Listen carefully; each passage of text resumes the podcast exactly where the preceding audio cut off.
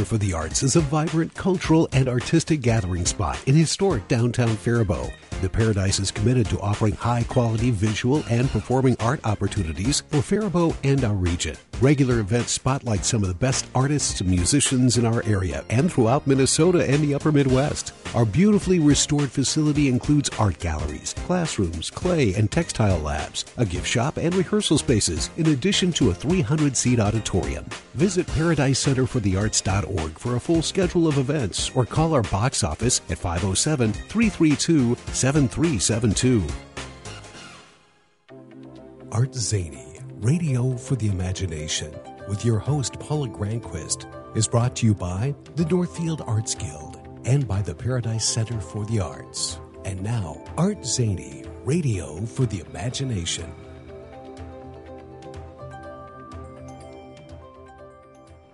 Good morning. You're tuned to Art Zany, Radio for the Imagination. Thank you so much for listening to the show, and thank you for helping us to celebrate creating and stories. Let's get together and let's tune our imaginations today. My cheeks are actually sore this morning, and they're sore from smiling. I'm feeling so much joy. Last night, I saw, for the very first time, the Northfield High School production of Rock and Roll Revival a glorious evening, I have to say. This is a, a world class production, every aspect of the production amazed. And I now understand why there is such a mad following for this show. And I want you now to put 2024 March on your calendar now because that's when you're going to need to get your rock and roll tickets for the next show. It's going to be two years before we see another one, and it is worth everything. It, I'm just amazed. I'm very impressed. And my voice might also be a little bit hoarse because it's been a few years, darn COVID, since I've been at a show and cheered and whooped and celebrated in a theater just packed with people. And my, I have really missed that world, and we absolutely need to come together to hear music, listen to stories, watch movies.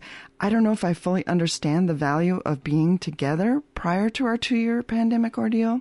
This being together to share events, artistic experiences, our talents, visions, and values is the fabric of community and likely the core component of every town in the world. We've all missed out on something in the past two years. We've all longed for something. And I understand the value of audience in a new way. This was an interesting experience as I was reflecting on the show last night. I've known that audience is another charged element of a performance, and it's what makes the show. The way I thought of it before, though, was that the audience was an exchange between artists and the people present for the experience.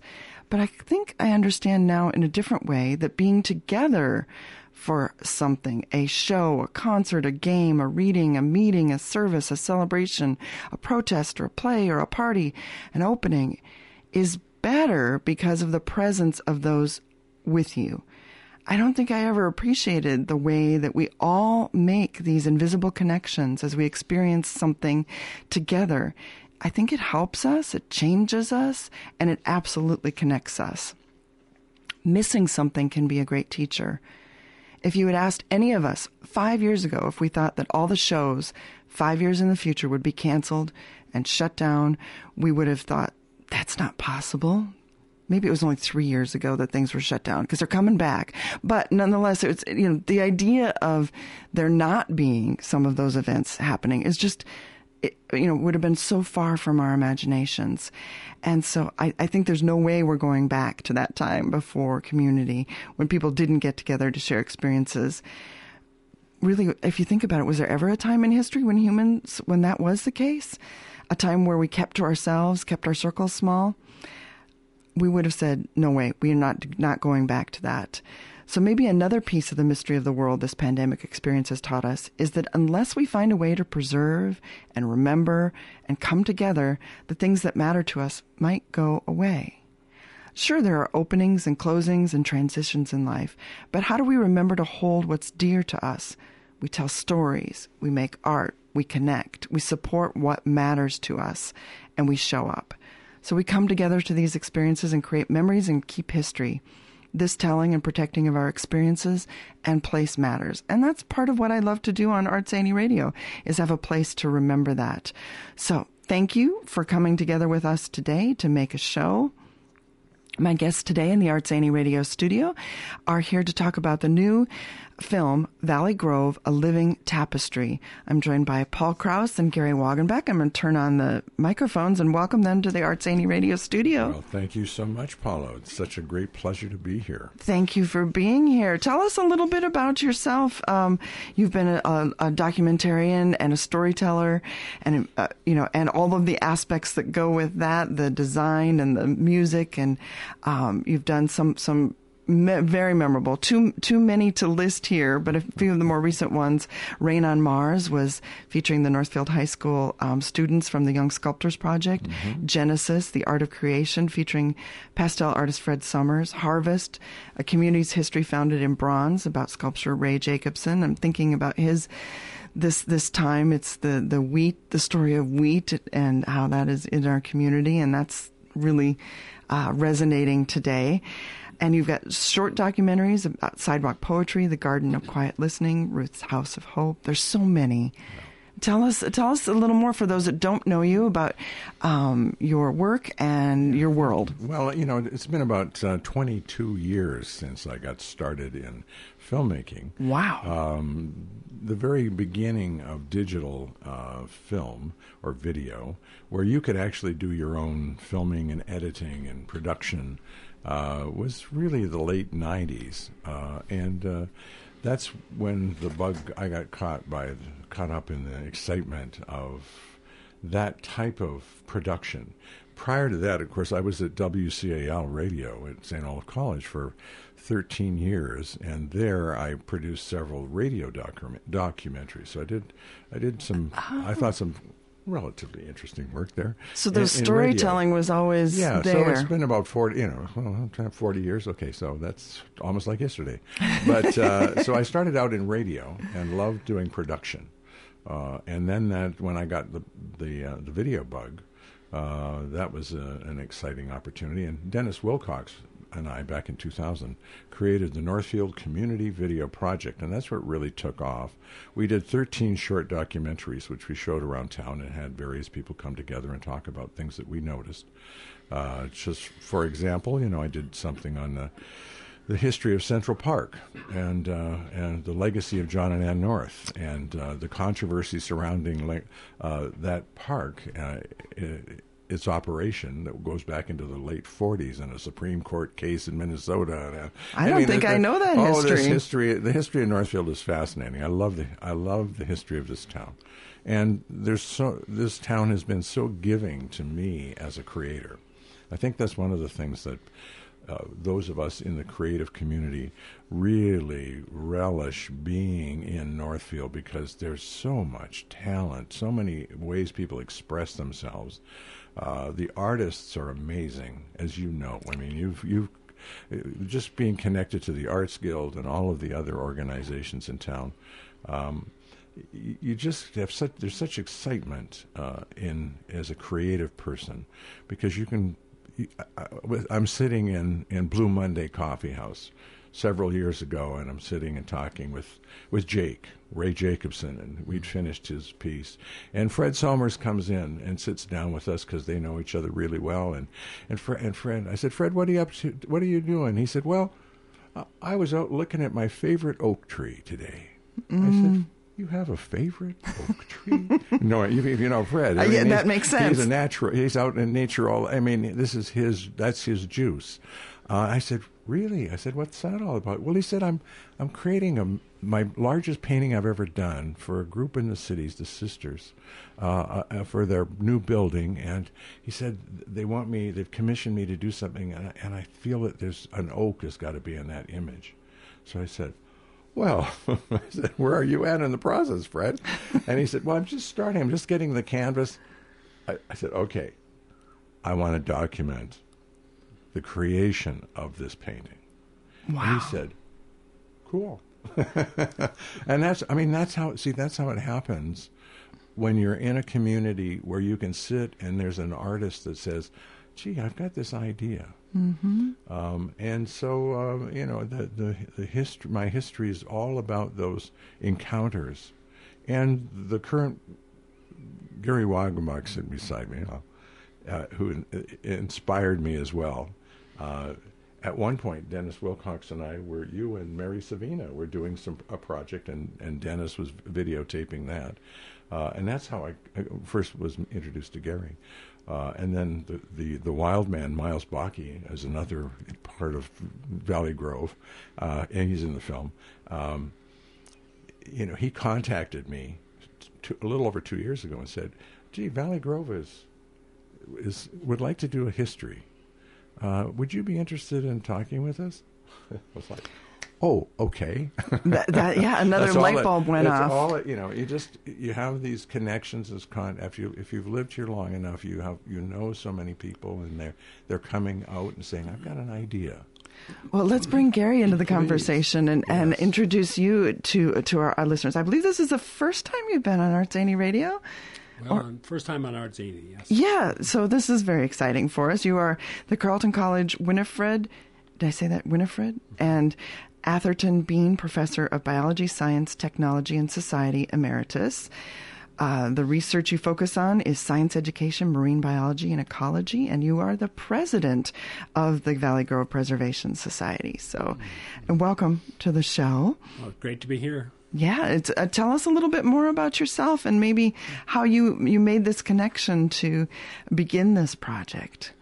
Well, I'd, I'd love to. Uh, serendipity is a part of a part of the story, and you mentioned Ray Jacobson earlier, and he was an acquaintance of mine. As a matter of fact, he invited me to co-teach with him back in the 1980s sometime, and I thought, oh, what's all this about? So there we go, another starting point that was catalytic, uh, shall we say, and then the the outline that um, Paul just gave um, traces back in my mind to a particular board meeting uh, two and a half, maybe at least two and a half years ago, three years ago, for the Valley Preservation Society. And Miles Bakke, whom you just mentioned, was sitting right by me. And we were meeting in the uh, community room at the, uh, the co op before remodeling, when the community room was available for meetings. We used to meet there in the wintertime. And long story shorter, uh, those of us interested in and connected with the Valley Grove Preservation site um, have been plugged into the place and doing activities out there for a long time 25, 30 years. And the interest in historical documentation slowly matured, shall we say, in our minds. And that particular evening, the history topic came up, and Miles Bakke mentioned Paul. Mm. And click. We, I thought, we got to we got to follow up on this thread, and we did, and here we are. Long story shorter, uh, and um, a grant proposal, and cooking some ideas, and talking to Paul, and talking to the board members, and seeking funding, and Northfield Shares is involved. The Inc. Seth Rindy uh, endowment within Northfield Shares. Retired dentist Donald Nelson is behind the scenes financially. So um, there we have a moment Yeah, and I think at a board meeting when things clicked. and and and that's a great great um you know that happens a lot in this town right? Just this little click just as you mentioned. And and i think one of the things that that i want to start with is when i thought about sharing this story with our audience the word preservation in the the name of the organization the valley grove preservation society stood out to me. And you know, I think these these years have, uh, past few years have nudged us to think about well, what what matters, what's mm-hmm. worth preserving, in many different ways aspects of our life, and so I think that. Um, you know, I have to say, I've actually never been out to Valley Grove, and I know, I know, mm. I, but I'm, I've heard of it. It's been in the ethos, right, of Yeah. this community for Long. long, long time. And so now my curiosity, of, of course, is, is piqued. And we should tell people that uh, one of the reasons we're here is because there's going to be a showing. The premiere of the movie is tonight, Friday, the 25th of March, Valley Grove, A Living Tapestry. That is at 7 p.m. at the Weitz Cinema, which is on the Carleton College campus. It's free and open to the public. Um, we just need to practice the COVID guidelines from Carleton. So uh, tell me then, um, this this uh, idea of w- was preserving the way that it is now important to the process, or was it thinking about the future? Tell me about how that that word preservation and the project uh, came to be or combined. Well, they, um, those of us involved in uh, caring for two 19th century buildings um, and the land around it. Yeah, so tell us the the two buildings is- for people is, that also haven't uh, been out there. There's two big parts to the story. Uh, it's an 1862 stone b- church building. The first building 1862. Uh, Just uh, think about that. 1862, built. There was work. They were being working on it during the s- Civil War, and uh, legend has it that the building was dedicated in 1868. So the Civil War had wound down by then, and European settlers were coming in in the 1850s um, at a at a high rate, and then the Civil War was a very disruptive um, period in this this history of this corner of Minnesota. And um, so the number of settlers in the area was uh, low at the time, just small. At one point, when there was a census done, there were nine Norwegian uh, families listed in the, in the territory, for example. Um, so then the soils are very fertile, and and uh, there's a mixture of prairie and forest lands, so that's fairly easy to start an agricultural project and grow some crops, and have an oxen and maybe a horse or two if you're well-to-do, and start growing some crops. and And wheat became a um, an easy-to-grow crop on the prairie soils that are common in the area fairly early.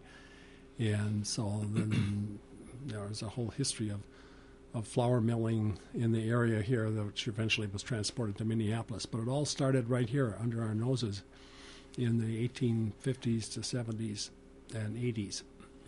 And what about that second building? So the stone church um, is, is um, but there's a photograph in, taken, we don't know when exactly, in late 19th century. Maybe I'm, I'm going to estimate 18, 1885, 1890 maybe. Um, photography was, roving photographers were around, and uh, there's one or two photographs of, of the congregation from the time with lots of people lined up outdoors in their Sunday best, women in their nice white blouses, and the men in black, dark clothing uh, lined up, and the, and the congregation grew large. In other words, kids, families, expansion, and they outgrew the stone church and decided, okay, it's time to build a, a new church, a new church. 1894 is the new church made of wood, and um, I suppose the wood mostly had to be imported because there was lumber, uh, finished lumber, including Douglas fir, which had to be shipped in by rail from the Pacific Northwest. That's where Douglas fir comes from. So there's a history that goes to the ties to the Great Northern Railroad, I would think, etc. So then Woodchurch, um, and um, that congregation, uh, existing congregation, used the Woodchurch then uh, through till the early 1970s, and as circumstances changed in farming and family size diminished and people just changed their lives in ways where the congregation diminished and uh, to smaller size, and eventually ended up disbanding in the eight, 1970s, early 1970s. Not exactly dis- well. Con- that congregation at Valley Grove Wooden Church disbanded in the sense that the remaining members joined Grace Lutheran Church in Nerstrand. Mm. And the church building in Nerstrand is very similar in design for the base part of the building.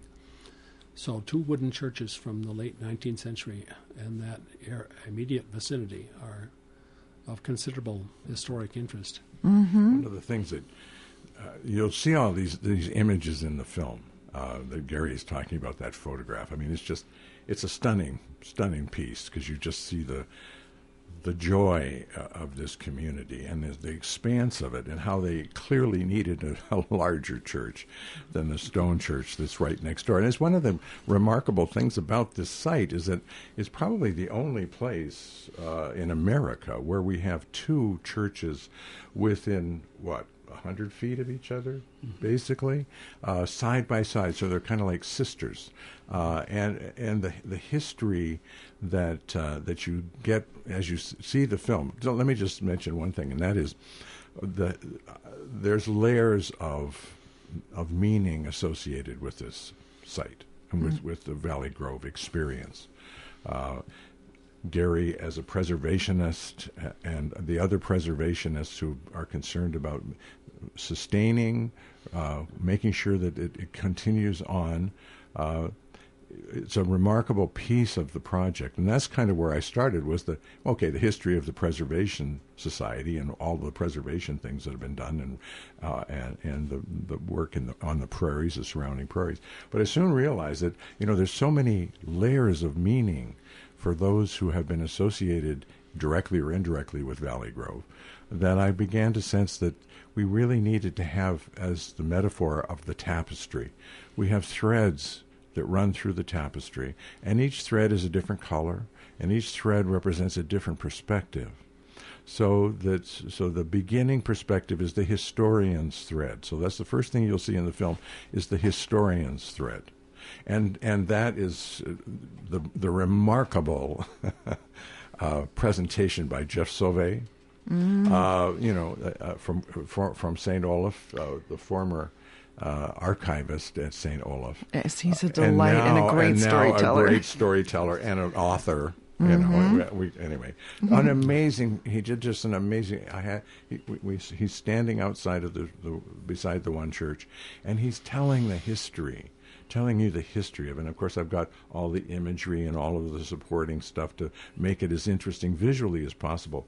But he does just such a compelling job of of this whole from the 1850s, you know, to through to today, uh, and what it means to people who come accidentally come to Valley Grove and go, "Oh my God, this is an this is an amazing place." It, it is truly, and, and one of his final statements in the film is that Valley Grove is truly a magical place. Now, if you, when you go there, you will begin to sense the magic, and that's the mystery. There's a mystery there. It's a very, for me, as I, the more I, as time I spent there, and I spent two years there, uh, th- seeing and feeling and exploring um, talking with people, getting all these different points of view, I realized that there's a, a profound mystery at Valley Grove. It may have something to do with the fact that it's up on a, this wonderful hill. So you get up on the hill and you have this incredible view of the surround, and it has a majesty, it has a presence that um, that just it, it, it excites people, uh, whether they're there for the church service, Christmas Eve, whether they're there for a summer gathering, whether it's a wedding, or or or a, um, someone who is you know being interred. Uh, it, it, it just it, it I can't begin to explain the feelings that you get, but I'm try, that's what I try to get in the film itself is the is the feeling of magic and mystery. Uh, And, and I want to mention if people are listening and are thinking, well, I'm curious about this. If you want to visit the Valley Grove Preservation Society's website, it's valleygrove.mn.org, and you'll get some of those images That's that reveal uh, the the spaciousness, the um, the history. I, I don't, you know, there's the, uh, just the, some of those angles when you, you're looking up the road at the church, the Well, church here- two sites. Here's a point to add about the the uh, the fact that it's on top of a hill. My geologist friends from Carleton, Mary Savina, being Mm-hmm. the prime person, reminds me that the ridges and the hills uh, that Valley Grove sits on are part of a set around the state park and just to the east ways. And there, uh, if you look at a topographic map and check the elevation, it's the topographic high spot between Minneapolis and Chicago. How's that? Wow, So if you want to get a view, It's up here. See, that's interesting, and, and that's right down the road. yes, it's right down the road, and So- uh, it's and accessible to all, and it's uh, it, it, it anyway. The, the, in the in the film, I try to I try to create these layers. So we have the historian, then we have the geologist. Mary Savina talks about the geology and the and going back to the ice ages and how this had something to do with the lay of the land. Uh, and, and we talk with uh, Miles Bakke, the na- uh, the naturalist, uh, who's uh, who who seeks out. Well, you have you have to, you have to see it. It's it's too amazing for words. So we have a you know, we have a couple of naturalists with slightly different points of view, uh, and we have uh, a board member. We have visitors. Uh, we just and ultimately we have the weaver, the, the t- who did the t- who's doing tapestries for inside the stone church. So the whole thing is one thread after another, and as you weave it together, at the end you have the completed tapestry, which I think symbolizes Valley Grove. So that's.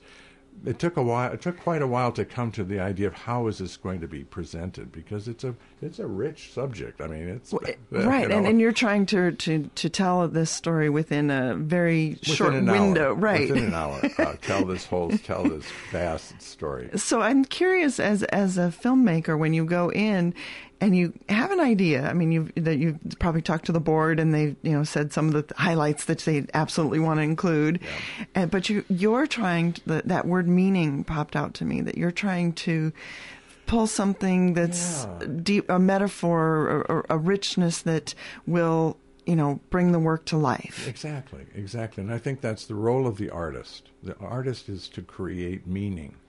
Now, maybe it's a very personal. You know, all you're saying is that well, this is this is what it means to me. Uh, but you like to think that well, perhaps if I invite another point of view, and ask them what does it mean to them, like Fred Somers, he's one of the. the I have two artists, uh, and and so Fred is one is one of the artists, and of course.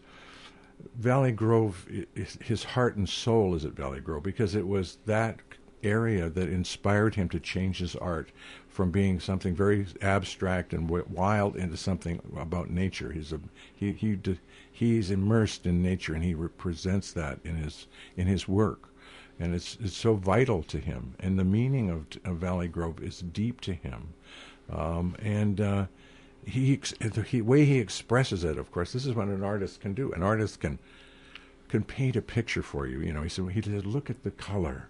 He says, I, I know what I love. I love about this place is the color, and so he describes some of the color interactions. And as a colorist, which is what he does in pastel and oil, uh, at the very highest level of accomplishment, um, it, it's just um, it's moving. And I hope that that's one of the things that if you come and see this film, you will. I, I almost guarantee you will be moved. I think you had a guarantee on the email that you sent me. I uh, did. I said. I guarantee. You'll find Double joy. your money back. Absolutely. you. Well, Gary, let's talk about the land that's that's there. Uh, it's you know a, a vast space, and um, as you're you know look at it from a biologist perspective, tell me what you um, describe or how you you know what people will find in in that environment. Well, maybe I would start just with uh, recognizing that um, I've lived in the area 35 years now, and I've only been around the area for 50.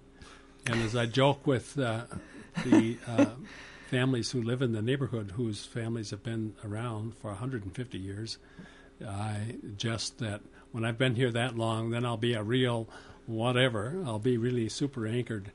but the reason for talking this way is that that those of us involved in the preservation work uh, at the site are um, connected.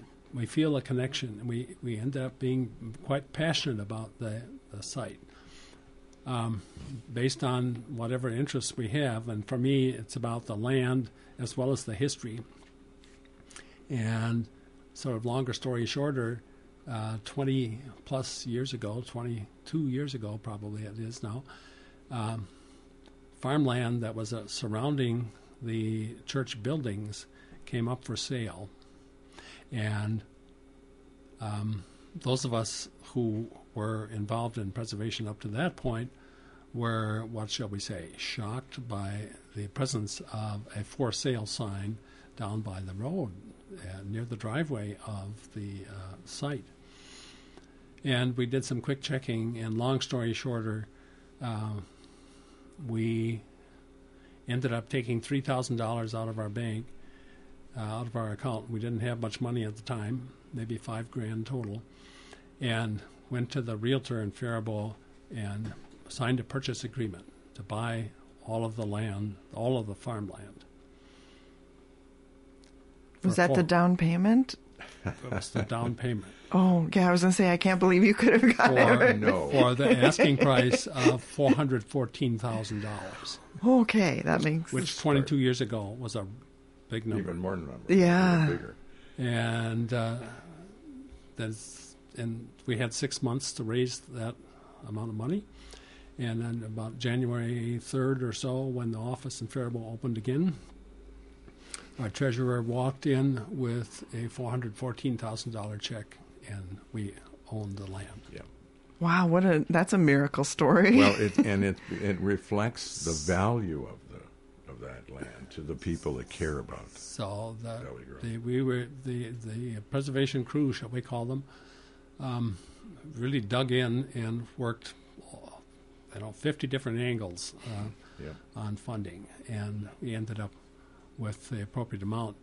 Federal Forest Legacy was involved, uh, some of the neighbors, and after one of our meetings, there were several thousand dollar checks in a cap that was passed around the room uh, to get things started, and um, the stories go on. Um, so, it, it- well, how, in, as far as ecology, how would you describe the? The uh, well, here the the purchase of the land had to do with the soil type and uh, kind of protection of, of, of the of the, the, the value of the site, the the um, the rural character of the site, because the uh, we thought that the way to proceed would be to think of uh, restoring grasslands that were estimated to be present some mixture of grasslands and forests since we're right next door to the big Wood State Park. There's a mixture of forest and, and grasses, historically speaking, based on soil type.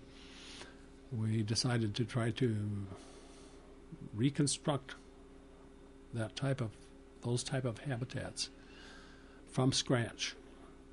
Because it had been turned to Yeah, because it's been farmland. Turned to farmland, and it was erodible. It's hilly and highly erodible, and uh, fragile.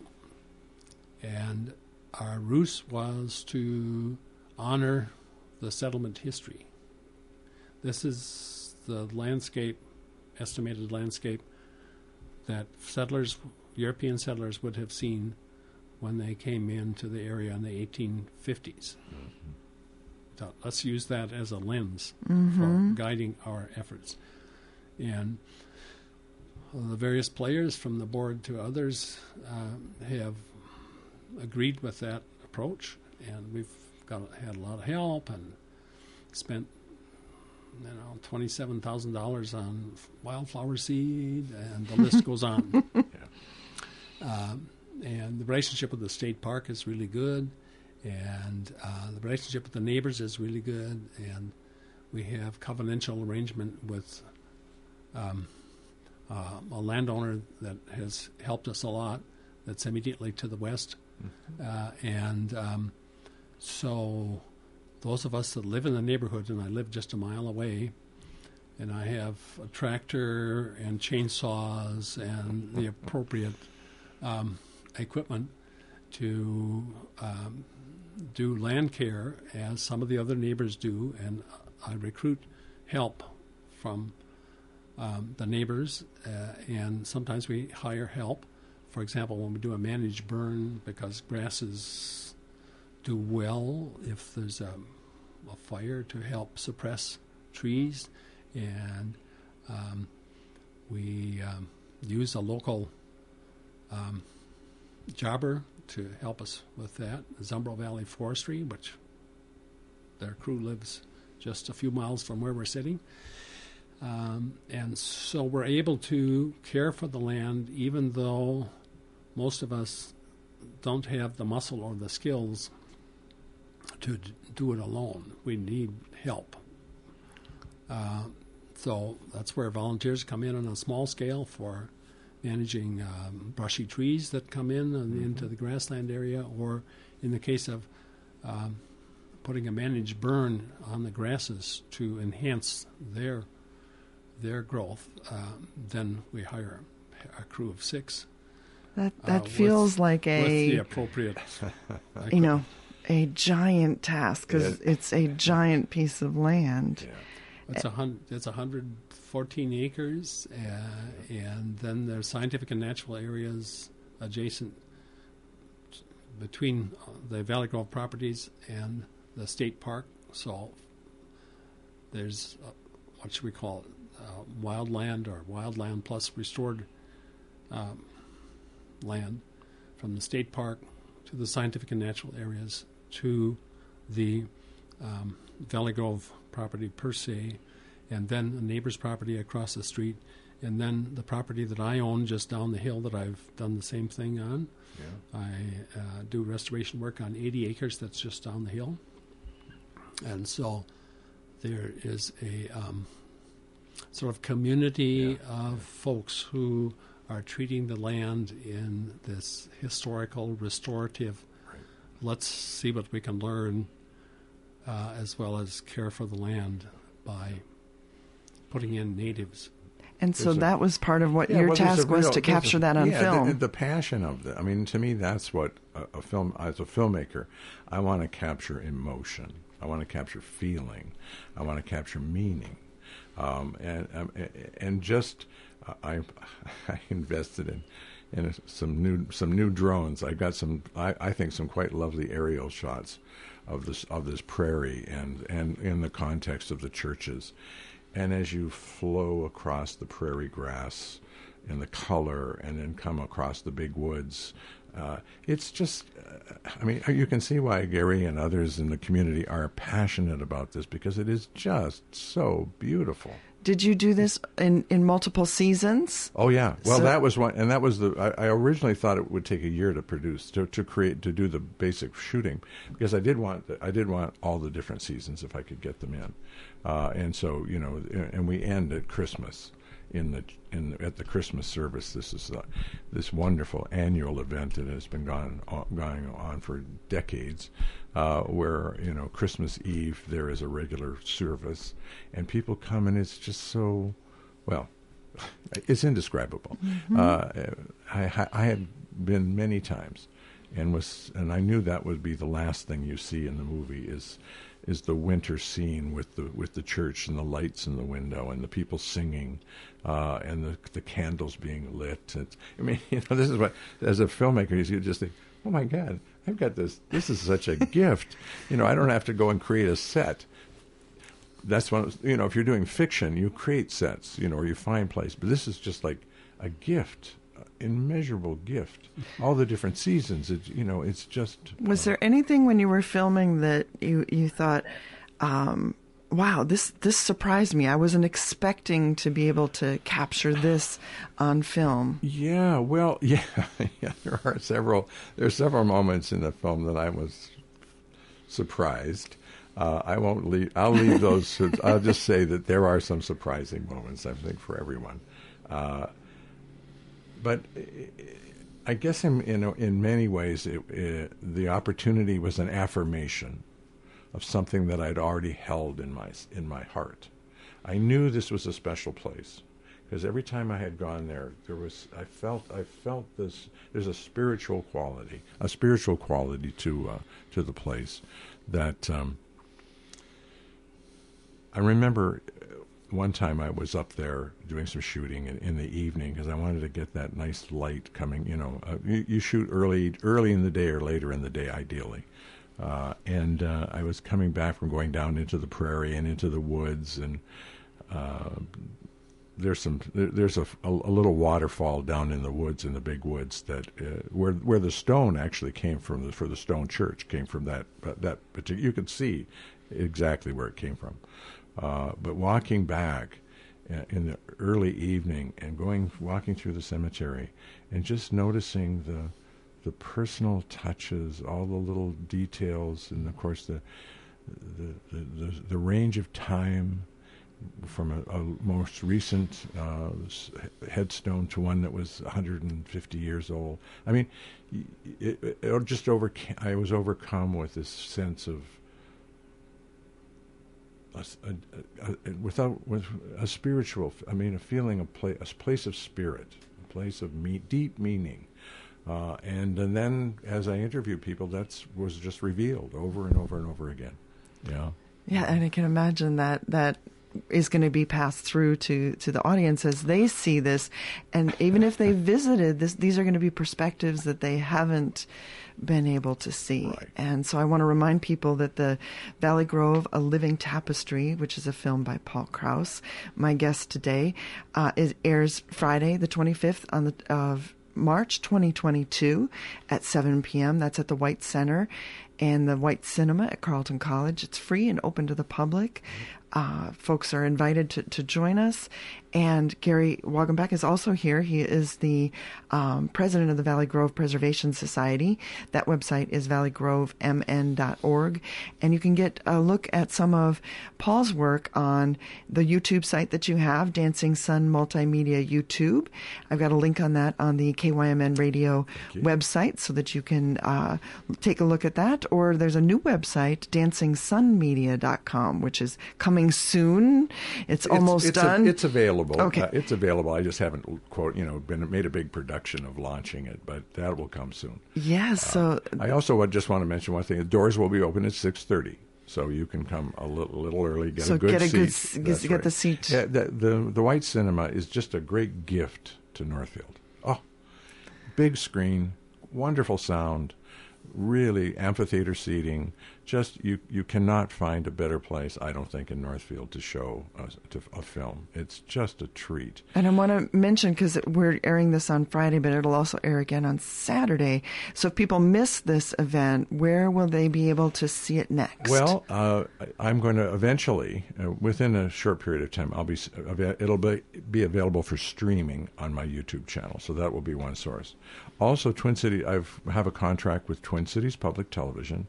Uh, isn't that the sun? The sun, through. You goodness, folks can't a... see that, but we can. It's, it just uh, gloriously yeah. shine, shine this. We're excited here. uh, so it picked up the excitement. But the Twin Cities Public Television, I have a three-year contract with them. Shortly, they'll begin broadcasting this this film on their Minnesota channel on the history evening, You probably Wednesday evening. Uh, well, Wednesday all day. I mean, they, they broadcast the film five times a day. Uh, and they do that typically about three or four months out of the year. So it, it gets a hundred, it gets a couple hundred viewings over the over the contract. So it'll be available on Twin Cities Public Television. And many of your films have, have aired. Yeah, they've in all. in fact, they've they've they have aired all of the major documentaries that I've done. So I, my heart, you know, I thank them for that uh, ability to promote it.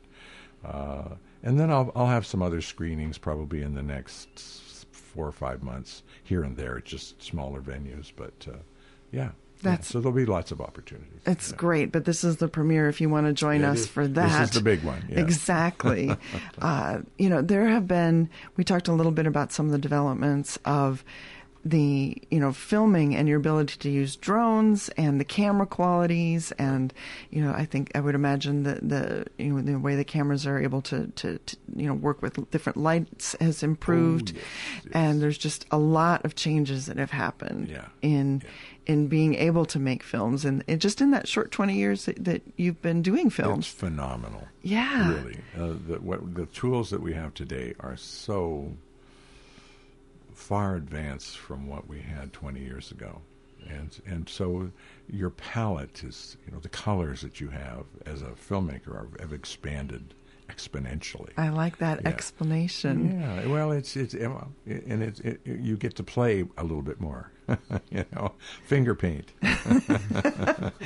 And for you, Gary, in looking at, at the you know care of the church and and the land and you know the idea of the preservation of this space, I would imagine even those tools uh, uh, that are available to you of knowing what the land needs, what the you know space needs, uh, that, that that's evolved as well. Well, uh, yeah, yes, uh, I think I think about that arena quite a lot. Um, the season is soon upon us. Uh, from spring through fall is a time when we we are busy focusing, especially on the land care. And uh, so the the plantings that I mentioned from 20 plus years ago to uh, create native habitat uh, that is um, planting native grasses. I mean, 30 or 40 different species and and um, twenty-seven thousand dollars worth of That's a lot of seeds. of, of, uh, um, pep- of uh, native flower seed, many seeds of which are the size of pepper on your table. Uh, this is a delicate matter to get these seeds in the ground. Um, so the availability of supporting organizations like Prairie Restorations Inc. and other organizations like um, Prairie Moon a seed group here in Minnesota uh, help us as in addition to uh, just collecting seed ourselves because Carleton and St. Olaf have uh, arboretums that when the seeds are ripe we can get permission to go hand collect seed and we do uh, so the the whole support structure for working with seeds is matured in uh, a nice sophisticated way And, and how are we able to know?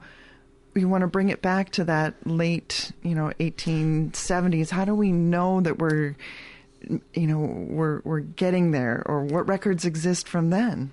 Well, that, that that's that's a, an important question because that's the frame of reference, and um, you know historical herbarium studies, um, pressed plants. In other words, Carleton has a vast collection uh, along that line, and the uh, uh, Carleton has a faculty member who is really good at identifying plants, Professor Mark McKone, and so when the push comes to shove, and Nancy Braker as well. Um, in the uh, arboretum are very helpful, uh, knowledgeable with regard to details about plants.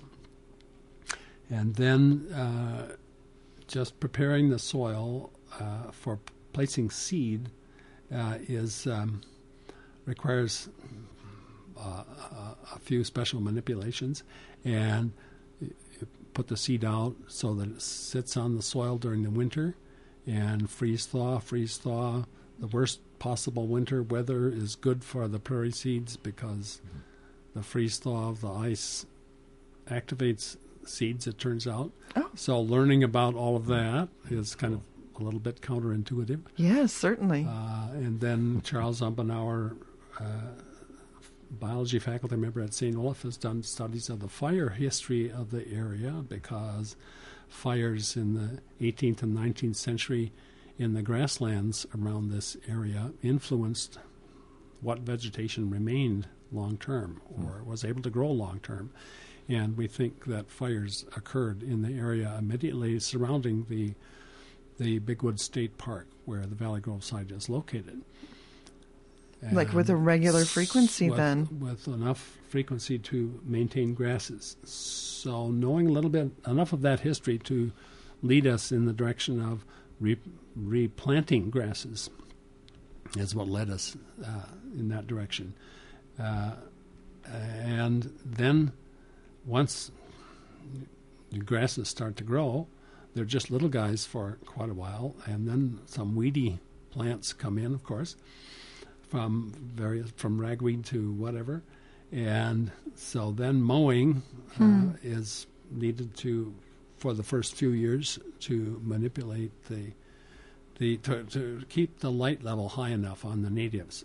So you mow the weedy annuals and let the light in, and um, then uh, you know, some invasives tend to come in. Uh, some ash trees seeds blow in, and some various other plants blow And Gary's onto it, I'll tell you. in. Uh, and- I would bet. then then we think of a way to suppress those, either using fire or clipping, or in a few cases, uh, selective use of an herbicide. That's where a volunteer crew comes in, and in the film that Paul shows, um, the um, there's a crew out suppressing some of the small weedy trees that are coming in, because we live in a part of Minnesota where the rainfall is high enough per annum, about 34 inches, that trees grow well. And in a grassland area, if you don't um, burn, there's enough rainfall for trees to do well. And, they, would will. uh, take over And They will take over. Yeah. and that that's a, a you know what you you don't want if you're going to restore the prairie. Well, that's yeah, it's a mix mix of grass and, and forest. So the the um, a fire takes a, a mixture of the sort that we're discussing in the direction of grasses, and without fire, then tend to go toward trees. Yeah. Yeah.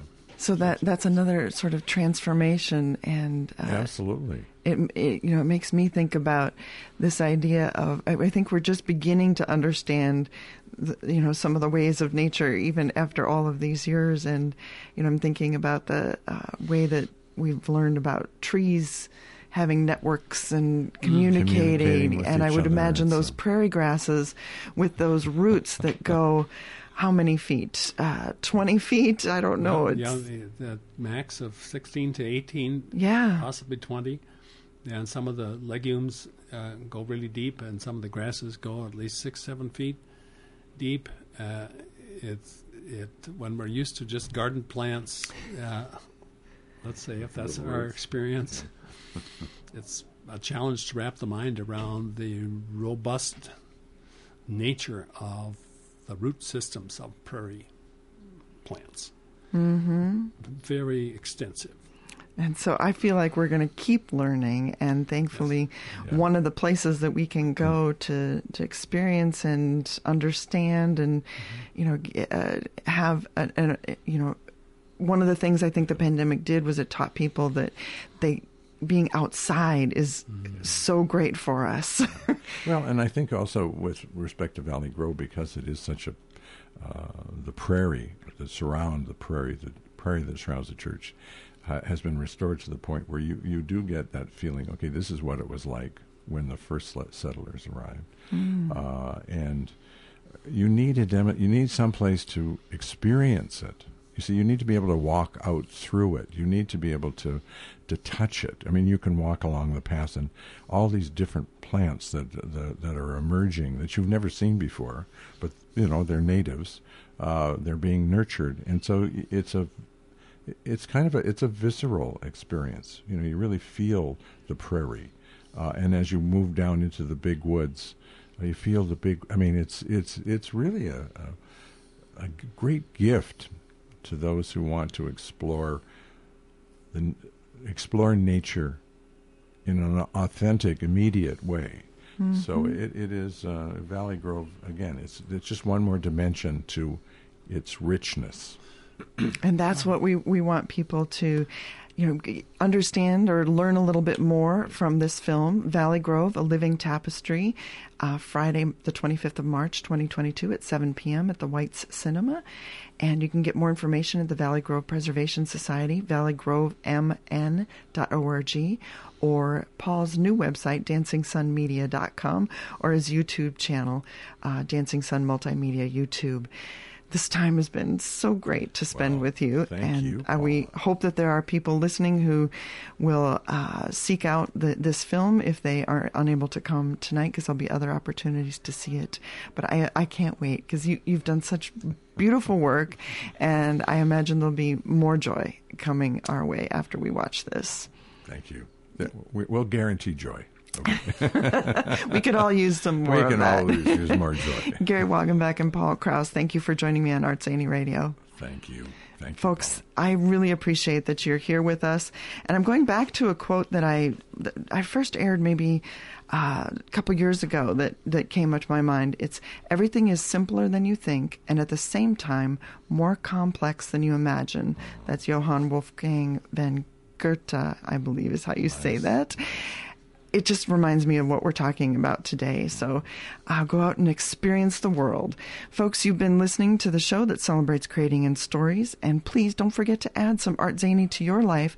And of course, in the meantime, till next time, enjoy your imagination. You've been listening to ArtZany, Radio for the Imagination, with your host, Paula Granquist. ArtZany is brought to you each week by the Northfield Arts Guild and by the Paradise Center for the Arts in Faribault.